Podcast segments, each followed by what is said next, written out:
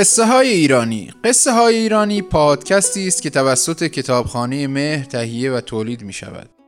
این قصه از کتاب افسانه های ایرانی بازنویسی محمد قاسمزاده انتخاب شده. این کتاب رو نشر هیرمند منتشر کرده.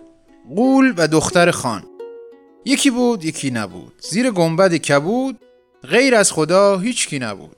در زمانهای قدیم در شهر بزرگی خانی زندگی میکرد با کیابیای زیادی و این بابا دختری داشت که تو زیبایی لنگش پیدا نمیشد. دوربر شهر هم هفت تا غول تو دل کوه لونه ساخته بودن که شش تا از این غولها با هم برادر بودن و اون یکی نه تنها غریبه که دشمن این شش تا بود. زد و یه شب این غول غریبه اومد و دختر خانو از تو اتاقش بلند کرد و برد به خونش.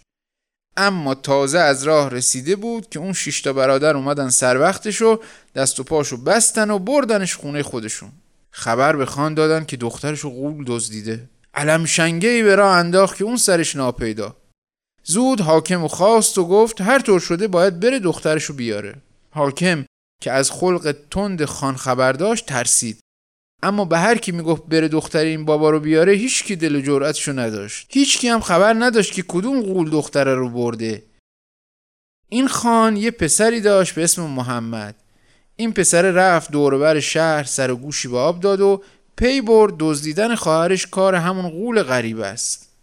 زود برگشت و رفت پیش ابوالقاسم پسر حاکم که با هم دوست بودن و بهش گفت اون غول غریبه خواهرشو برده و بهتره با هم بریم پیش اون شش تا برادر غول و دلشونو به دست بیاریم. شاید از این طریق بتونیم خواهرشو از دست اون یکی غول غریبه در بیاریم. ابوالقاسم هم قبول کرد و بیخبر از خان و حاکم راه افتادند و رفتند به خانه غولها و آنها دیدند که این دو آدمیزاد که خطری ندارند در عوض کاری هم براشان میکنند. قبول کردند که پیششون بمونند. پسرها خیلی زود فهمیدند که غول غریبه اسیر اینها شده و توی اتاقی زندانیش کردند.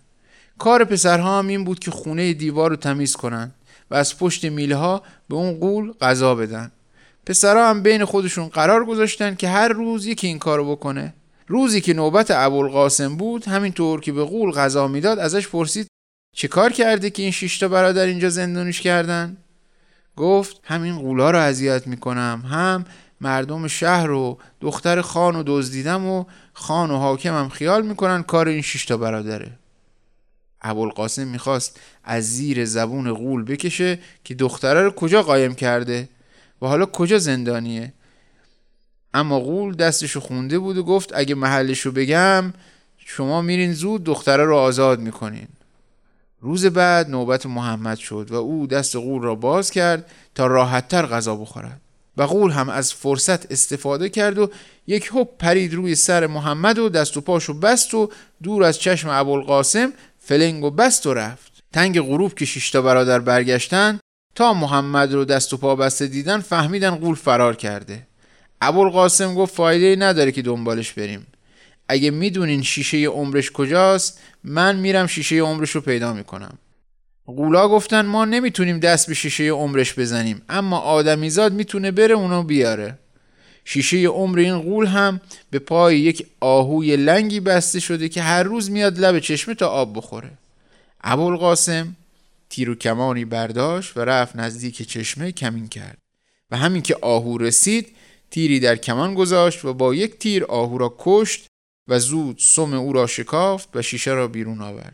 تا شیشه را توی دستش گرفت غول سراسیمه از آسمان پایین آمد و التماس کرد که با شیشه عمرش کاری نداشته باشد. پسره گفت اگر جلوتر بیای شیشه رو میزنم به سنگ و نابودش میکنم. اول باید بگی دختر خانو کجا بردی. غول کمرکش کوه را نشان داد و گفت توی غاری همانجاست. تا ابوالقاسم خواست راه بیفتد غول حمله کرد که شیشه را از دستش بگیرد. پسره هم زرنگی کرد و شیشه را زد به سنگ. غول دود شد و به هوا رفت. ابوالقاسم برگشت پیش شش تا برادر غول و به آنها گفت دشمنشان را کشته و حالا باید کمک کنند تا دختر خان را از غاری توی کمرکش کوه بیاورد. غولها رفتند و دختره را آوردند. پسرها گفتند وقتی به شهر رسیدیم به خان و حاکم میگیم که بدون کمک شما نمیتونستیم دختر رو پیدا کنیم. غولها سه تا اسب آوردند و پسره و دختره سوار شدند و برگشتند شهر و راه به راه رفتند پیش خان و همه چیز را از سیر تا پیاز برای او تعریف کردند. خان خوشحال شد و به خاطر کاری که ابوالقاسم کرده بود دختره را برایش عقد کرد.